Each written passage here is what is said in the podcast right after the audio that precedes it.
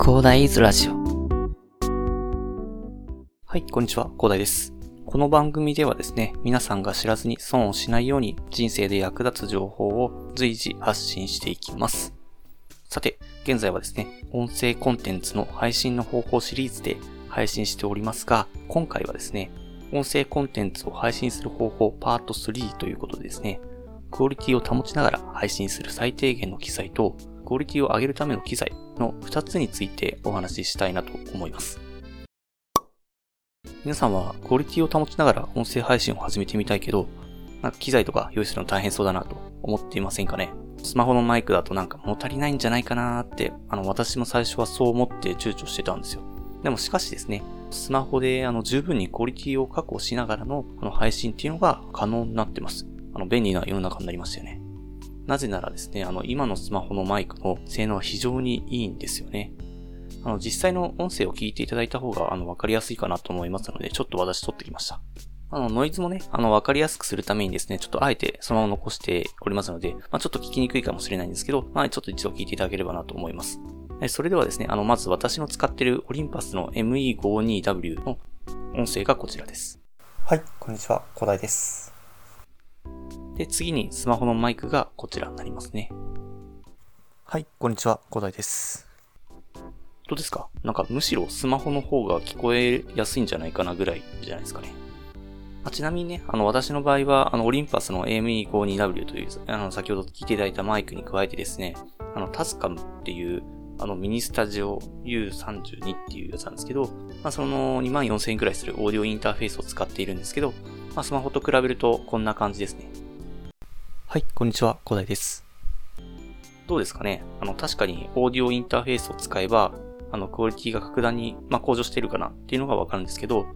まあ、でもね、あの、スマホでも、まあ、十分にね、あの、クオリティが確保できているっていうのが、お分かりいただけるんじゃないかなと思います。なのでね、とりあえず始めてみたい。まだあんまりお金をかけずに始めてみたいよっていう方は、ノイズとか気になるかなと思いますので、まずはスマホで録音していただいて、音源をパソコンに移動して、で、無料の編集ソフトの Audacity というソフトを使うことで調整が可能になりますね。で、編集ソフトの使い方とかはですね、あの、なかなかちょっとラジオとかでね、あの、ちょっと伝わりづらいかなと思いますので、またあの、ブログとか書籍とかでまとめて、あの、配信していきたいと思いますので、あの、またアップしたらね、概要欄にリンク貼っときますね。結構必要なことだと思うので、まあちょっと早めにアップできるようにはちょっと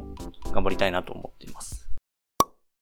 まあ、ただね、もし私のようにね、あの、マイクとオーディオインターフェースを使って録音したいよという方が、まあ中にはいるかなと思います。もうあのすでに配信とか始めててね、ちょっと音質を改善したいよっていう方もいると思うので、あの私の使ってる機材の紹介をさせていただきますね。まずマイクの選び方というのはですね、あのいろいろまああるんですけど、最初に気をつけていただきたいのが指向性なんですよね。あの一人で話す際は正面からの使用に特化した単一指向性。まあ指向性はあの指に向くに正確のせいで指向性なんですけど、で、二人で配信する際はですね、双方向ということでですね、二つの方向から音を集めるですね、相指向性というものがあります。で、それ以上の方向の場合はですね、あの、全指向性というのがあるので、あの、この三つから選ぶようにしていただければなと思います。ちょっとこれ間違えるとですね、あの、使いづらいマイクになってしまっちゃったりする可能性もあるので、まあ、一人で発信するときとかね、あの、全指向性使っちゃうと、関係ないところからの音とかも入っちゃいますのでね、あの、ちょっと指向性については気をつけていただければなと思います。えっ、と、他にもね、え感度の数値とか、あの、音質をもっと上げるとかあるんですけど、まあ、無料の編集ソフト、この Audacity を使えばですね、あの、まずはクオリティを確保することができるので、あの、配信しながらね、あの、自分の改善したい部分が見えてくると思いますので、その時にまた選べばいいと思います。で、あの、オーディオインターフェースについてなんですけども、あの、音質と USB 端子があるかどうかっていうのは気にしていただければなと、まあ、選び方として気にしていただければなと思います。その音質に、まあ、USB 端子についてはですね、あの、まあ、そのままなのでわかるかなと思うんですけど、まあ、ちょっと気にしていただきたいのが、どこまで高い音を収録できるかというところで、まあ、それを表す数値のサンプリングレートというのがあるんですけど、まこれが最低 48kHz という、まあ、あの、キロヘルツのところの表示を見ていただければわかるかなと思うんですけど、まあ、これちょっと気にしていただければなと思います。あと、音量の変化をですね、表現するのに関わるビットレートですね。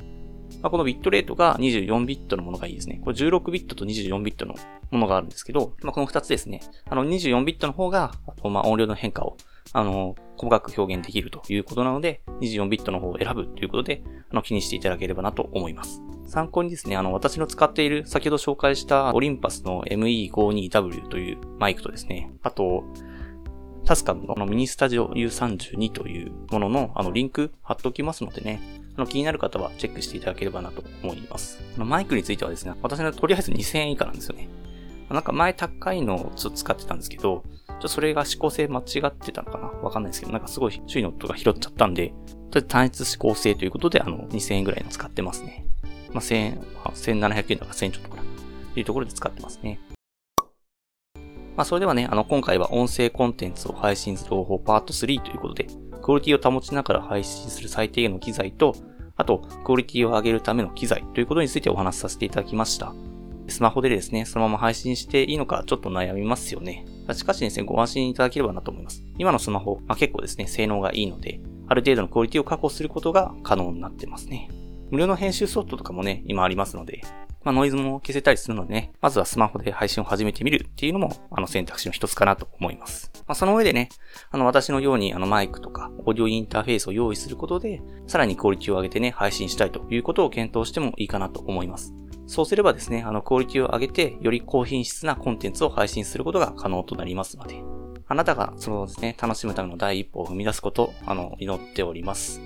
それでは最後にお知らせです。この番組ではですね、皆さんが困っている悩みや話してほしい内容など随時募集しております。まあ、といっても、あの、なかなか難しいと思いますので、あの、毎月テーマを設定させていただいているんですよね。で、今月のテーマはですね、あの、シルバーウィークについてですね、もうお盆終わるというか、もうお盆入っちゃう。もう入っちゃってますね。入っちゃってるんでね。あの、ツイッターの DM などね、どしどし送ってください。ツイッターとかのリンクはですね、概要欄に貼っておきますのでね。それでは今回はこんな感じで終わりにしたいと思います。本日も良い一日をお過ごしください。それでは。